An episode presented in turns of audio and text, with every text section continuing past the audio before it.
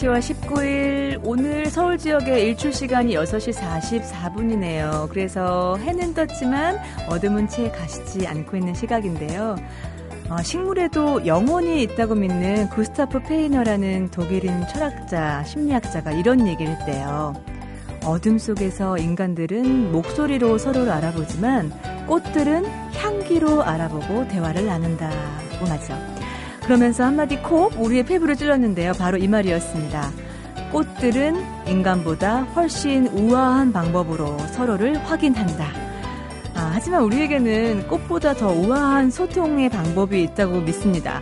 바로 마음에서 마음으로 전하는 이심전심이라는 대화 방법인데요. 딱히 말이 필요 없는 사람, 주말에는 이런 사람이 좀 필요하지 않을까요? 안녕하세요. 소리나는 책 라디오 북클럽 방현지입니다.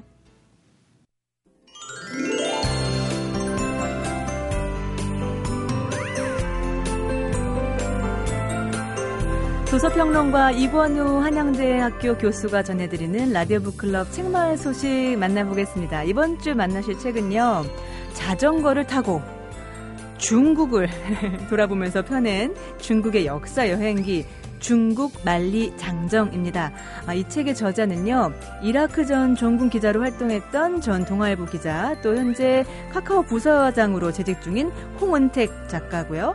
홍은택 작가, 작가라고 해도 맞겠죠? 예, 홍은택 작가는 중국에 대해서 잘 아는 것 같은데도 정작 아는 게 없는 것 같아서 상하이, 시안, 베이징을 새 꼭지점으로 하는 노선을 따라서 자전거를 타고 직접 몸으로 부딪혀서 중국을 만났다고 합니다. 어떤 내용이 담겨져 있을지 저도 빨리 중국을 만나보고 싶네요. 이건 교수님, 어서 오세요. 네, 안녕하세요. 안녕하세요. 네. 자전거를 타고 중국을 어우, 대단하죠. 4,800km를 갈 수가 있나요? 일단 책을 이렇게 읽다 보면 기분이 좀 나쁩니다. 아, 왜요, 왜요? 잘 다니던 직장 때려치고 자전거 타고 중국을 간 거니까요. 아, 네. 직장 때려친 거는 뭐 구조조정 당한 게 아니라 네. 중국을 자전거로 여행하고 싶어서 직장을 그만뒀어요. 단지 그 이유만으로요? 네. 아, 참, 그, 좀, 우리와는 약간 다른, 다른 세계에 계신 분이신가? 말입니다. 예, 어, 이게 좀 놀랍죠. 물론 이제 그 홍은택 네. 씨는 이미 그 미국을 자전거로 80일 동안 여행해서 네. 책을 쓴 바 있으니까 네. 사실 어, 지구상에 가장 강력한 두 개의 국가를 자전거로 다 밟아본 그러네요. 예, 그런 아주 드문 인물이기도 합니다. 네, 뭐, 나라의 규모로 치면 이제 러시아만 가시면 되겠네요. 예. 추워서 추워서.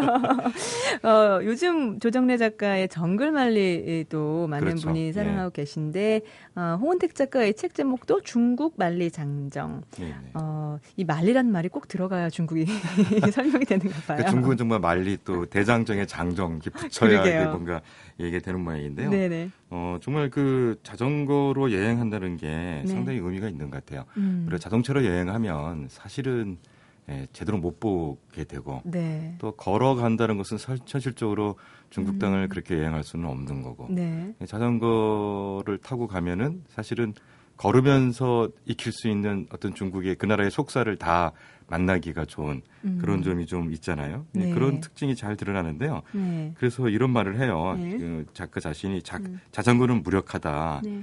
그래서 사람들의 마음을 놓게 하는 힘이 있다. 근데 여기 마음을 음. 놓한다는 게 이제 마음을 열게 한다 이런 의미로 쓴것 음, 같아요. 음. 그러니까 뭐 엄청나게 SUV 같은 걸 가지고 아. 오면 사람들이 흔하게 뭐 이렇게 마음을 열고 대화를 아. 나누겠습니까? 그리고 길을 가다가 네. 일반 시민들하고 네. 얘기를 할 기회도 네네. 없겠죠.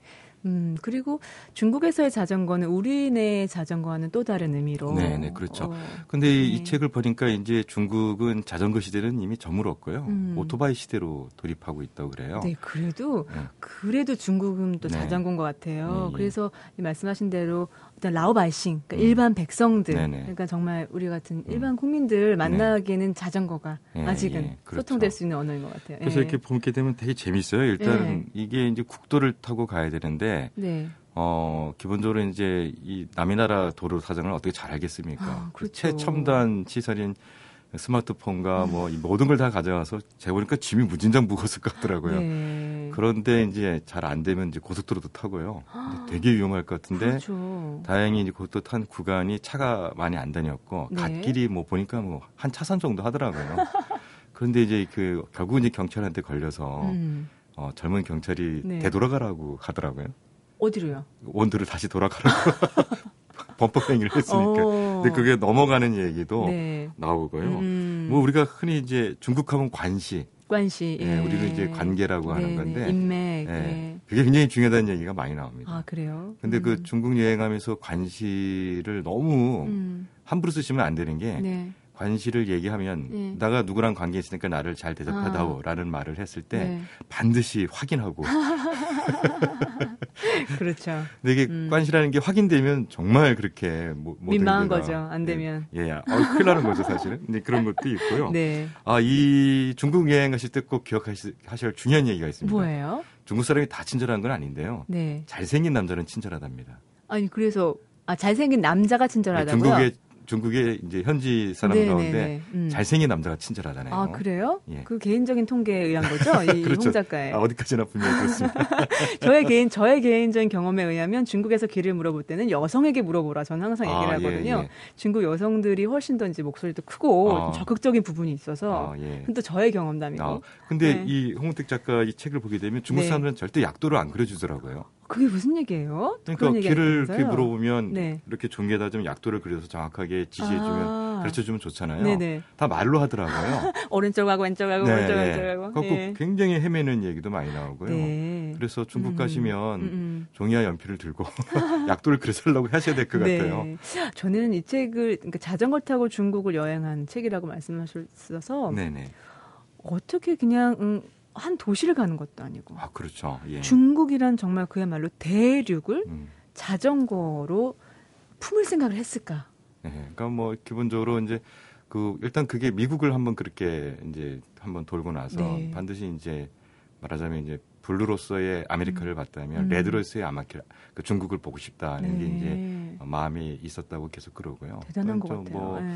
그 자전거 여행에 대한 어떤 장점을 이미 미국 네. 여행하면서 느꼈으니까 음. 중국을 이렇게 한번 다녀오고 싶던 것 같은데요. 역시 기자 출신다워서 네. 일반 여행기하고 다른 게 오늘의 중국은 어떤 고민이 있고 음. 어떤 문제를 안고 있고 그 부분이 참 궁금합니다. 예, 그걸 또 어떻게 생각하고냐 하는 건데요. 네. 아, 일단은 그 허난성 부근에 갔을 때 저희도 네. 깜짝 놀라는 얘기가 나오는데 예.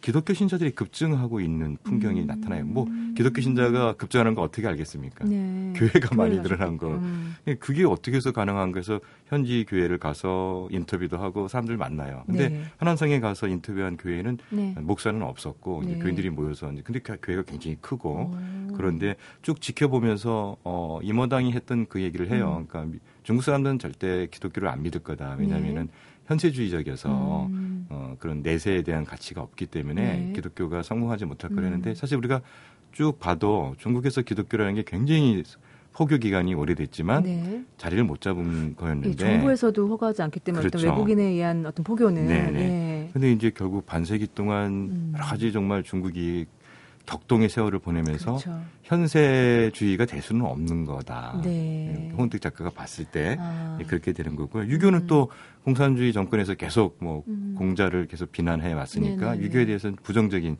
물론 지금은 예. 이제 공자를 높이지만 네. 예, 그동안에 또 유교를 낮춰놨기 때문에 음. 중국 인민들이 특히 이제 농촌 지역의 인민들이 네. 그렇게 이제 그 유교에 대해서 관심이 없고 아. 그럼 공산주의를 더 신봉해야 될 텐데 음. 그건 또 대학진과 그런 음. 어떤 문화 대혁명 속에서 정말 음. 너무나 많은 상처를 겪었잖아요. 네네네. 그러니까 음. 공산주의에 대한 믿음도 또 미련도 없어지는 것 같고 아. 그 사이를 바로 이제 기독교가 파고들면서 음. 어, 쭉그 뭐랄까요 구원의 어떤 메시지가 네. 중국의 어떤 농촌 지역에 파급력이 네. 있다는 거예요. 그러니까 어. 총구를 내세워서 선교할 때는 실패했는데 네. 그 격동의 역사를 겪으면서 아. 중국 인민 스스로가 네네. 어떤 그런 내세적 가치에 대한 음, 동의 음. 이런 걸 하고 있는 게 아니냐 아. 이런 말을 좀 하고 있습니다. 지금 말씀 듣고 보니까 전 이 책을 더 읽고 싶은 생각이 드는 점이 어떤 중국의 표면적인 어떤 변화가 많이 아니라 음, 음. 중국 사람들의 그 마음, 그렇죠. 종교란 게 결국 마음 예. 들 곳이잖아요. 네네, 그렇죠. 그것을 지켜보려는 시선이 예, 느껴져서 예. 더 읽고 싶네요. 그렇죠. 그러니까 뭐 음.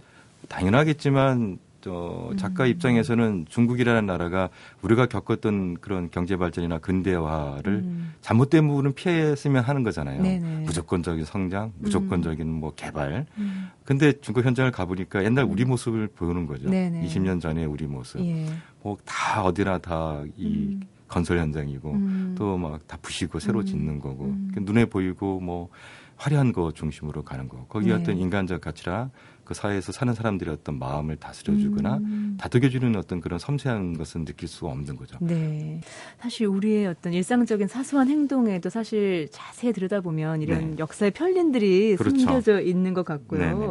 이 책들 보면 그 상하이, 시안, 베이징 네네. 이세 꼭지점을 도는 거죠. 정해놓고 네네. 갔다고. 그 예. 이유는 뭘까요? 아, 그, 뭐, 그게 굉장히 그 이유가 많더라고요. 네. 여러 가지 길이 있는데, 네. 어, 가장 합리적인, 합리적이지도 않죠, 사실은. 이게 음. 가장 현실 가능한, 네. 네, 현실 가능한 길이고, 그, 원래 또 자전거 길은 따로 있는데요. 네. 그거는 또 그 허가가 외국인에게는 안 나는 길이 있고, 아. 그래갖고 이제 네. 결국은 이제 이 길을 택할 수밖에 없게 되는 거죠. 아. 그 일반적으로 그 자전거 루트가 조금만 겹치더라고요. 중국 사람들이 중국 우리 왜 음. 국토 대행진 네. 하듯이 중국 사람들이 중국을 자전거를 타고 도는 코스가 있는데 아. 원래는 그 코스로 가기 위해서 중국 사람들하고 약속도 하고 그랬는데 네네. 외국인이 들어가면 안 되는 티베트 쪽에 코스가 있어서 네. 이제 비자가 안 나오니까 네. 그 코스는 포기하고 음. 같이 다녔으면 더 즐겁고 재밌을지 모르지만 그러니까 혼자 다니고 네. 어제 짧은 구간은 또 중국 현지인하고 또 네. 같이 되는데 아. 그 양반이 멋있더라고요. 아, 예. 자전거에다 개 한 마리 태우고 네네. 중국 전역을 자전거로 도는 사람이더라고요. 아 진짜요?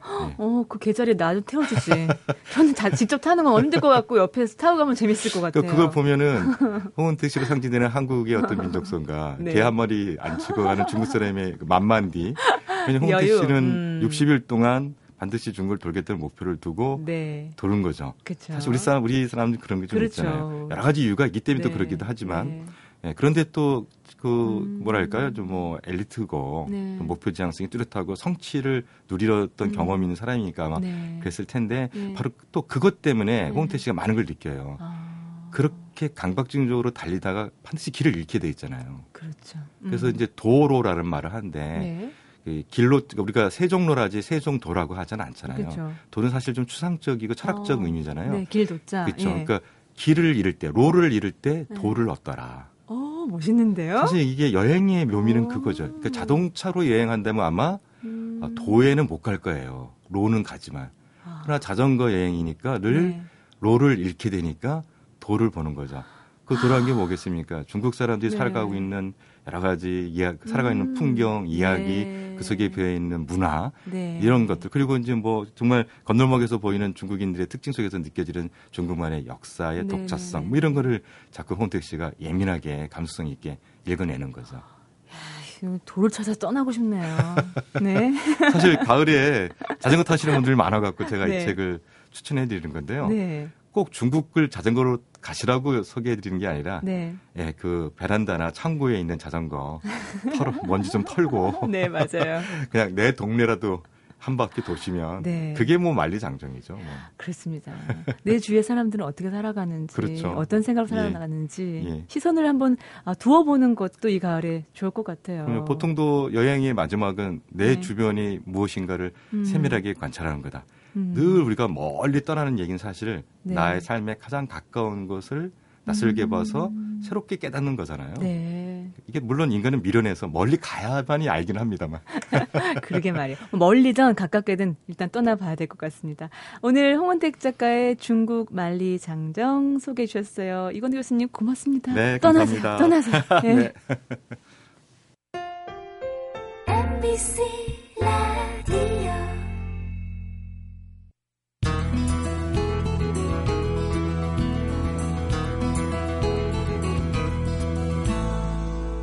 라디오 북클럽 방현지입니다. 신간 만나보는 책마을 소식에 이어서 이번에는 저자를 만나보겠습니다. 북카페로 여러분을 안내합니다. 이번 주 만나볼 책과 저자는요. 아, 지난 우리의 100년의 역사를 어디서 발견했을까요? 바로 우리의 식탁, 우리의 밥상 위에서 찾아서 풀어낸 분을 모시겠습니다. 바로 식탁 위에 한국사라는 제목의 정말 맛깔나고 음, 또 먹고 싶고 또 보고 싶고 그리고 또 거기에 의미심장한 내용까지 더한 한국의 음식 문화사 책을 들고 나왔는데요. 이 책을 쓰신 분은 우리가 지난 100년 동안 무엇을 먹어왔는지 문화와 역사학의 또 시선으로 해석하고 연구해온 음식 인문학자십니다. 그동안 저서로 김치, 한국인의 먹거리, 또 음식 전쟁, 문화 전쟁, 그림 속의 음식, 음식 속의 역사 등등 이 음식에 대한 인문학적인 도서를 여러 권 집필해내신 한국학 중앙연구원의 주영아 교수세요. 긴 설명 듣느라 네. 어서 오세요. 네, 반갑습니다. 네, 만나 뵙고 싶었습니다. 아, 네, 감사합니다. 어, 교수님을 뵈면 음, 저는 이런 걸 여쭤보고 싶었어요. 음식 뭘 먹을까 이분은 어떻게 결정하실까? 너무 아는 게 많으셔서 음식 하나가 음식을 보이지 않으실 것 같아요. 뭐 저도 괴롭지만은도 네. 어, 제 집사람은 더 괴로울 수 있죠. 어, 그러시겠네요. 혹시나 뭐 황제의 밥상을 맨날 먹고 있지는 않은가. 어, 네. 이번 신간 상당히 두껍습니다. 아, 찾아보기까지 포함해서 571페이지던데요. 그렇다면 집필 기간은 또 얼마나 걸리셨을까 궁금합니다. 어, 실제로 뭐 제가 책을 자꾸 한 2년마다 한 권씩 내니까 네. 뭐 책만 쓰냐고 예, 하는 분들도 계신데요. 네. 어, 원래 처음에 썼던 이제 음식인쟁 문화전쟁이라는 책은 문화유학의 시각에서 음식과 문화를 연구하는 어떤 개설서책인데 거기에 네. 이제 제 개인과 관련된 혹은 제가 이제 어, 중국이나 일본, 음. 한국에 어, 현지 조사를 했을 때 네. 어, 발견한 점들, 음. 뭐 그런 에피소드가 많이 들어가 있어서 네. 지금까지도 이제 어, 상당히 10년이 훨씬 넘은 책인데도 이제 네. 어 그래도 이제 꾸준히 어, 독자들을 만나고 좋아하시죠. 있고요. 그다음에 예. 이제 한국의 음식계의 역사를 살피는데 어 자료가 별로 없어요. 문헌 자료가. 그래서 참 어, 궁금했던 게 네. 이렇게 많은 자료를 도대체 어디서 가셨을까? 음, 그래서 이제 원래 조선시대에는 성리학자들이 먹는 걸 가지고 왈가왈부 글을 쓴다라고 하는 음. 것은 군자의 도리가 아니라고 공자님께서 이미 어, 말씀을 하셔서 먹을 건 다 먹으면서 어, 별로 안 네, 썼고요. 주로 네. 이제 그 백성의 식량 정책과 관련된 아, 글들을 썼죠. 그게 네. 우리가 보통 알고 있는 실학자들이라고 하는 17, 18세기의 실학서에는 이제 담겨 있지만은도 네. 그것은 실제로 그 당시 사람들이 어, 어떻게 먹었는지를 보여주는 게 아니고 음. 어, 이렇게 먹으면 좋겠다. 아, 중국이나 우리의 네네. 옛날 성형들의 글에서 아, 뽑아와서 이런 네. 식량 정책을 펴면 좋겠다. 네. 그게 물론 조리법도 네네. 있습니다만도. 그러니까 뭐 거의 자료가 없어서 이제 아 음. 그림 자료 속에는 먹는 게 없을까라고 네. 생각해서 이제 어 작업을 하다 보니까 이제 그림 속의 음식, 음식 속의 역사라는 책을 이제 어, 완성을 하게 됐던 거고요. 그런데 아. 네. 그래도 조금 미진했죠. 어, 음. 많은 분들이 저한테 이제 특히 이제 그 중국 음식 문화사의 번역서를 어, 3년 전에 냈더니 예, 많은 분들이 네. 이제 내공이 갖춰졌는데 왜 네. 한국 음식 문화사를 네. 좀 써주면 어떨까라고 아. 하는 질타도 있었어요. 예. 음, 그런데 이제 음. 어, 그것에 응답하는 책이 이번에 식탁의 한국사라는 책은 결코 아니고요. 네. 어, 이 책은 이제 부제에서 제가 20세기를 한정했고요. 네. 그다음에 메뉴로 본 음. 20세기 한국 음식 문화사니까 네. 주로 지난 100년 사이에 우리가 어떻게 먹고 살았는가, 음. 어떤 음식을 먹었는가인데 그것도 이제 통사로 제가 네. 집필을 한 게 아니고 예. 주로 이제 어, 식당들을 중심으로 아니 어. 그리고요 교수님 이 책 앞에 나와 있는 그 음식들 제목만 해도 제가 다 좋아하는 거더라고요. 어, 한국인이면 네, 그렇죠. 어, 그쵸? 한국인은 좋아하는 것들이죠. 그런데 이제 주로 이제 국밥집에서 주로 판매되었던 네. 메뉴, 음. 그 다음에 이제 조선 요리옥이라고 하는 식당이 이제 요리옥. 19세기 말부터 네. 어, 생기기 시작해서 예. 거기서 주로 판매되었던 어, 음. 메뉴들. 네. 어, 그 다음에 이제 해방 이후에 인기를 끌었던 선술집에서는 어땠을까? 음. 어떤 메뉴가 있었을까라고 음. 이제 당연히 뭐 술도 같이 들어가고요. 네. 그 다음에 이제 어, 1960년대 이후에 음. 오늘날까지 네. 어, 심지어 뭐 어, 치맥 의 치맥, 그 이, 이야기도 짜장면, 어, 예. 다루어서 음. 어, 메뉴를 중심으로 본 한국 음식의 지난 네. 100년간의 변화상이다. 아. 그렇게 볼 수가 있습니다. 네, 지금 전체적인 내용을 이렇게 요점 정리를 해주셨는데 저는 어, 어떻게 교수님께서 이렇게 우리 사회를 보는 프리즘을 다양한 프리즘이 있겠지만 그 중에서도 한국 사람이 무엇을 먹고 어떻게 먹고 살았는지를 통해서 한번 우리 사회, 우리 역사를 읽어봐야겠다는 생각을 어떻게 갖게 되신 거예요? 음, 실제로 이제 그 1980년대 이후에 네. 특히 1988년 서울 올림픽이 이제 어, 어떻게 보면 아주 힘든 시기에 음. 어, 개최를 했죠. 네. 어, 했는데 어, 아마도 단군 이래에 한반도에서 그렇게 많은 음.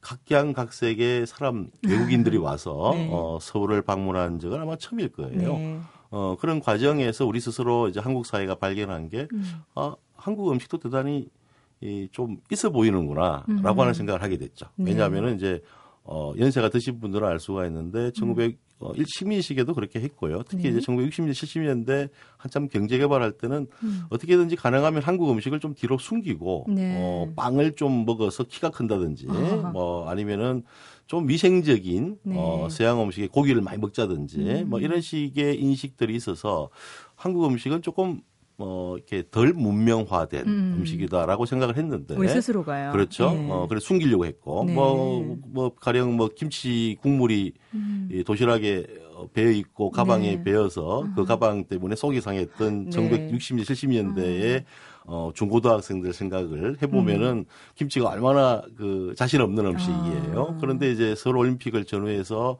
뭐 물론 김치도 수출을 하기 시작하고 네. 그다음에 이제 외국인 기자들이 한국에 와서 한국 음식 너무 재미있다. 아, 어, 예. 왜냐하면 이렇게 딱 표준화 틀에 네. 이렇게 딱 갇혀 있지 않고 음. 너무나 조금 어 여러 사람들이 만들 때마다 맛도 다양하고 네. 그 다음에 모습도 재미있다라고 아. 하게 관심을 가지게 되면서 이제 한국 음식이 의미가 있구나라고 생각하기 시작한 국내 음. 지식인들이나 뭐 식품학자들이 네. 어, 한국 음식을 어떻게 최고로 한번 만들어 볼까라고 아. 하면서 이제 어, 일종의 식민지 경험과 가난했던 시절의 컴플렉스인데요. 네. 너무 막연하게 한국 음식은 오래됐다라고 음. 자신감 있게 이야기를 해왔죠. 네. 어, 그런데 사실 알고 보면은 우리가 지금 먹고 있는 음식의 역사는 음. 결코 18, 19세기에 명칭은 비슷한 게 나오지만은 네. 또 하지만 그 조리법이라든지 음. 그다음에 맛에 대한 취향은 음. 어 결국 60년대, 70년대, 80년대를 거쳐 오면서 형성된 네. 어떻게 보면 굉장히 산업화와 근대화의 프로그램 속에서 음. 만들어진 음식일 수 있다라고 하는 게 제게 이제 제가 가지고 있는 알겠습니다. 전제였고요. 네. 예, 그 작업을 하기 위해서 음. 이제 어, 조선 후기 그다음에 일제 시대에는 음. 어땠을까? 네. 그다음에 해방 후에는 어땠을까? 음. 어, 특정한 음식들을 하나씩 선정해서 음. 그것의 이제 역사를 살펴본 거죠.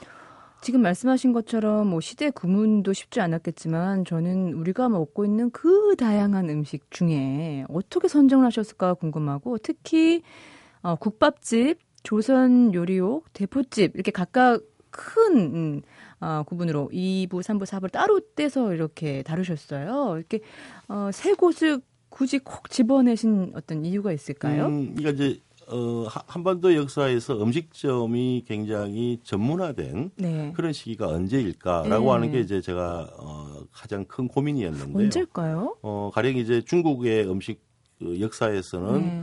어, 송나라 시기에 어, 뭐 이렇게 어, 드라마도 나왔지만도 네, 네. 어, 북송의 개봉이라는 예. 지역이 인구가 100만 명 가까이 됐기 때문에 네. 뭐 기록에 의하면은 아주 전문화된 전문 음식점 음. 뭐 예를 들어 사천성에서 유명한 단단면 전문점 단단면 이런 것 그 좋아요. 이런 것 예. 전문점들이 나올 정도였고요. 네. 그다음에 손님이 오면은 뭐 이렇게 어, 실물로 어, 메뉴를 만들어서 아. 어떤 걸 먹을 것이냐라고 아. 하는 것까지 있으니까 아주 전문화가 됐고요. 요즘에 우리처럼요. 그렇죠. 모형이지만은 오. 그리고 이제 18세기, 19세기에 일본의 지금의 도쿄, 네. 에도도 인구가 100만 명이었으니까 네. 뭐 온갖 음식점들이 음. 자리를 잡았고 그다음에 이제 요리역도 있었고 음.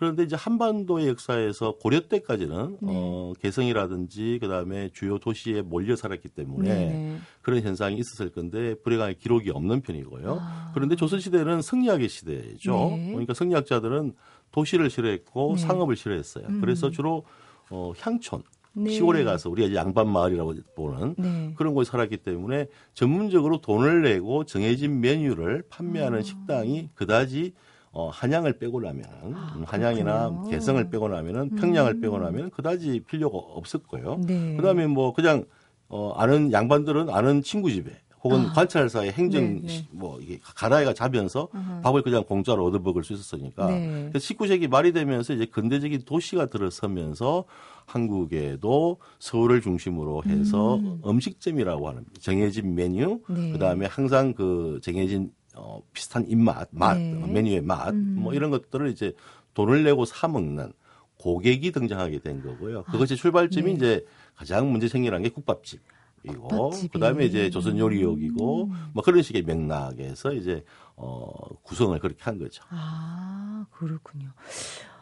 그래요. 뭐 말씀 듣고 나니까 그림이 쫙 그려지는 거예요. 우리가 그 흔히 얘기했던 국밥집이 그냥 국밥집이 아니라 전문 식당화를 이룬 또 시발점이 될 수 있는 그런 거였군요. 그렇죠. 그러니까 이제 아. 뭐 지금 뭐 이 지금은 전주 하면 네. 비빔밥 예. 이렇게 이야기하지만은 또 어, 서울 비빔밥이 가장 먼저 음식점 메뉴가 됐고요. 네. 서울의 비빔밥 전문점이 19세기 말에 이미 존재했고요. 어, 문을 열었고 그다음에 아. 네. 설렁탕 전문점도 설렁탕 자리를 전문점. 잡았고 음. 추어탕 전문점. 근데 네. 이제 추어탕 같은 경우는 어, 지금은 시- 양식을 하니까 네네. 그리고 중국에 수입을 하니까 아. 일 1년 내내 먹잖아요. 우리가 네네. 음. 먹을 수 있잖아요. 하지만 식민지 시기나 그다음에 어, 한국 전쟁 이후 네. 60년대까지만 해도 추어탕은 그 추어탕의 추처럼 네. 가을에만 먹을 수 있는 음식이에요. 그래서 가을에만 아. 판매하고 어, 그 나머지 계절에는 네. 다른 메뉴를 팔다가 어, 가을에 이제 저 밑구리 같은 아. 네네. 걸 이제 어, 청계천 주위에 어, 지금의 동대문 옛날 공수로 농장 있던 음. 네네네. 자리에 이런 데가 습지가 많아서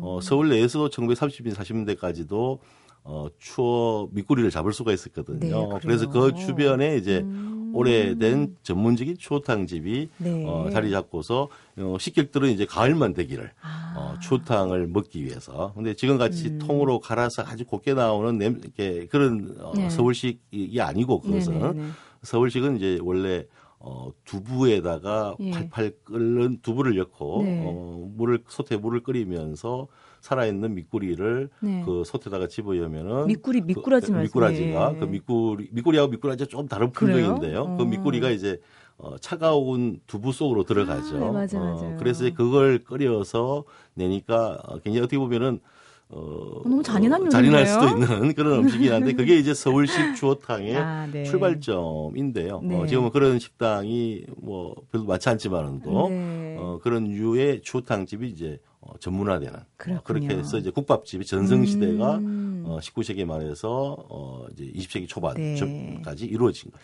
교수님은 제가 국밥 이게 딱 두 잔만 쳐도 쫘르륵 역사가 쫙 나. 이번엔 제가 두 글자 또 치겠습니다. 냉면.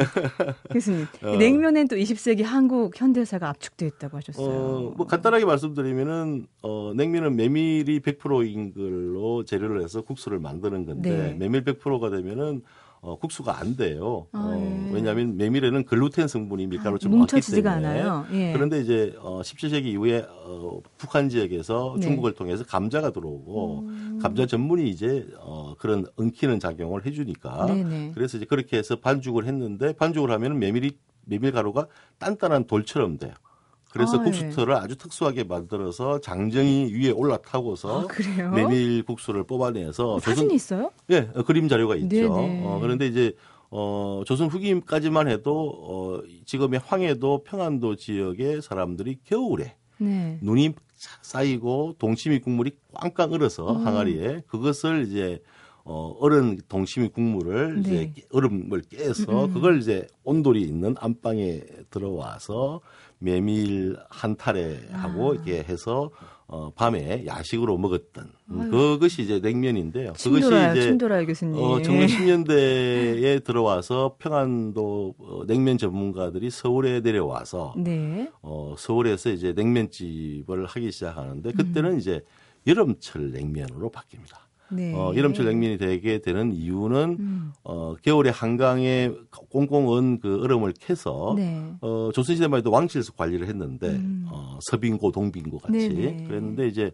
일본 사람 업자들이 들어와서 예. 용산철교의 북쪽에다가 네. 전기 시설을 이용한 이제 제빙을 얼음을 만드는 기, 그 공장이 아니고 예. 어, 겨울에 캔 얼음을 보관하는 녹지 않게 여름까지 음. 보관해서 한여름에도 이제 1910년대 중반이 되면은 네. 서울에 사는 사람들은 뭐 빙수도 먹을 수 있었고 네. 얼음이 이제 지철에 깔리게 되니까 네네. 냉면이 이제 겨울만 먹었던 차가운 어, 면이 여름에도 차갑게 먹을 수 있으니까 네. 이 더운 날 예. 어, 지금보다 상상할 수 없을 정도로 선풍기도 없는 그 그렇죠. 더운 때에 음. 냉면 맛에 아. 완전히 빠져든 그랬겠네요. 서울의 젊은 지식인들이 네. 이 서대문부터 종로 낙원동까지 네. 냉면집들은 이제 아주 기대를 높이 올려서 아. 거기다가 이제 그 한지를 아주 국수처럼 아, 썰어가지고. 어, 어. 그때 높은 빌딩이 없었기 때문에 네. 이 서대문 언덕만 올라오면은 아. 온그 종로 지금 일대에 네. 어, 종로 북쪽에 그 냉면집이 어디 있는지 알게 되니까 재밌네요. 한지를 어, 냉면발처럼. 예, 예. 이야, 그래서 예. 그렇게 이제 하고 배달도 이제 됐고요. 배달도요? 어, 그래서 여러 어. 음식으로 자리를 잡은 게 이제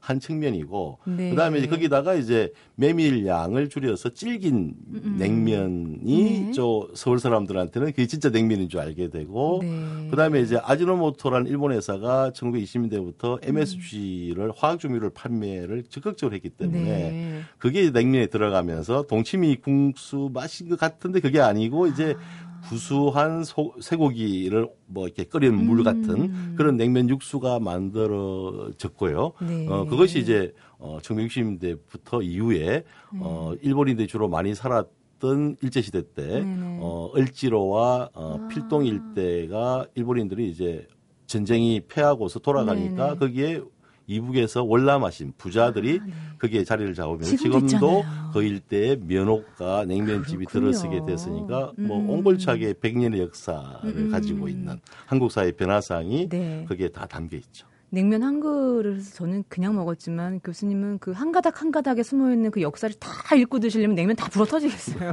교수님. 아, 재밌네요. 한 가지 더 여쭤볼게요. 그 치킨 얘기하셨는데 닭고기에도 또 우리의 또 다양한 문화 역사가 숨겨 있다고 들었어요. 어, 그렇죠. 이제 원래 이제 우리는 양계업이라는 것을 어, 조선시대 때 대형으로 대량으로 하지는 않았고요. 네. 어, 안 했고 결국은 이제 일제시대 에 들어와 조선총독부가 생산량을 늘리기 위해서 음. 양계를 권장했는데요. 네. 하지만 이제 집집마다 했기 때문에 아마 1960년대 기억하시면은 서울에 살아셨든지 지방 도시에 네. 살아셨든지 집집마다 닭을 키워서 닭 그 분뇨 냄새가 여름에 이제 아주 아. 예. 안 좋아서 그래서 네. 시에서 나와서 뭐 없애라고 하기도 했는데 네. 어 1960년대 와서 이제 양계업이 지금의 그 관악구에 있는 서울대 캠퍼스 거기에 네. 이제 어, 양계장이 쫙 아, 있었고요. 거기 그 자리가 어, 양계장 그래서? 양계업이 이제 어, 우리가 어. 닭고기를 쉽게 먹을 수 있게 된 거죠. 네네. 어, 그러니까 이제 그 전까지는 그냥 인삼을 넣고 음. 어, 아주 귀한 사이가 올 때 이제 네. 어, 잡아서 먹던 음. 건데 인삼도 이제 어, 지금의 충청남도 금산에서 음. 인삼이 굉장히 재배할 수 있는 방식이 이제 어, 편해졌고요. 냉장고가 네. 도입되면서 네. 이 생삼의 수삼이죠. 예. 수삼이 유통이 쉬워졌어요. 아하. 어, 그전에는 이제 수삼이 아니고 주로 이제 말린 삼이 유통되었는데 네. 네. 그게 들어가면서 삼계탕이 만들어지게 되는 그렇군요. 거고요. 그러니까 뭐 조선시대 때는 아. 삼계탕을 아주 특별하지 않은 사람도 먹을 수가 없던 거였고요. 네. 어, 그런데 먹게 되면 되었는데 이제 어, 미군이 들어오니까 예. 어, 미국의 남부의 흑인 음식이 어, 프라이드 치킨이거든요. 아, 그럼 남부의 흑인 예. 음식이었어요? 왜냐하면 이제 흑인들이 음. 대농장주에 네. 어, 부엌에서 일을 하잖아요. 네네네. 그러면 살코기만 떼내고 이제 뼈에 붙은 네. 그 닭고기 그것을 건데. 이제 예. 기름에 튀겨서 흑인들이. 어, 남아 있는 찌꺼기를 먹은 거죠. 일종의 이제 남부 흑인들의 아, 그래요? soul food인데요. 어, 그런데 이제 그게 이제 어, 2차 세계대전을 전후하면서 어, 패스트푸드로 바뀌게 되는 거고요. 네. 어, 그 이제 프라이드 치킨이 어, 미군 부대를 통해서 우리한테 알려지니까 이제 우리도 양계업이 발달한 1960년대에 네. 프라이 치킨에 대해서 상당히 매력적으로 해서 원래는 한 마리 통으로 기름에 튀겼는데 네. 어, 그게 이제 안동 찜닭까지 전개가 되지만은도요. 음. 어, 그렇게 닭을 먹다가 이제 프라이 치킨을 어, 적극적으로 쉽게 먹을 네. 수 있었던 게 1970대 말부터 80년대 들어왔어요. 제가 그때 먹었다는 거 아니에요, 교수님? 네. 그때 저희 동네에 상가에 지하에요.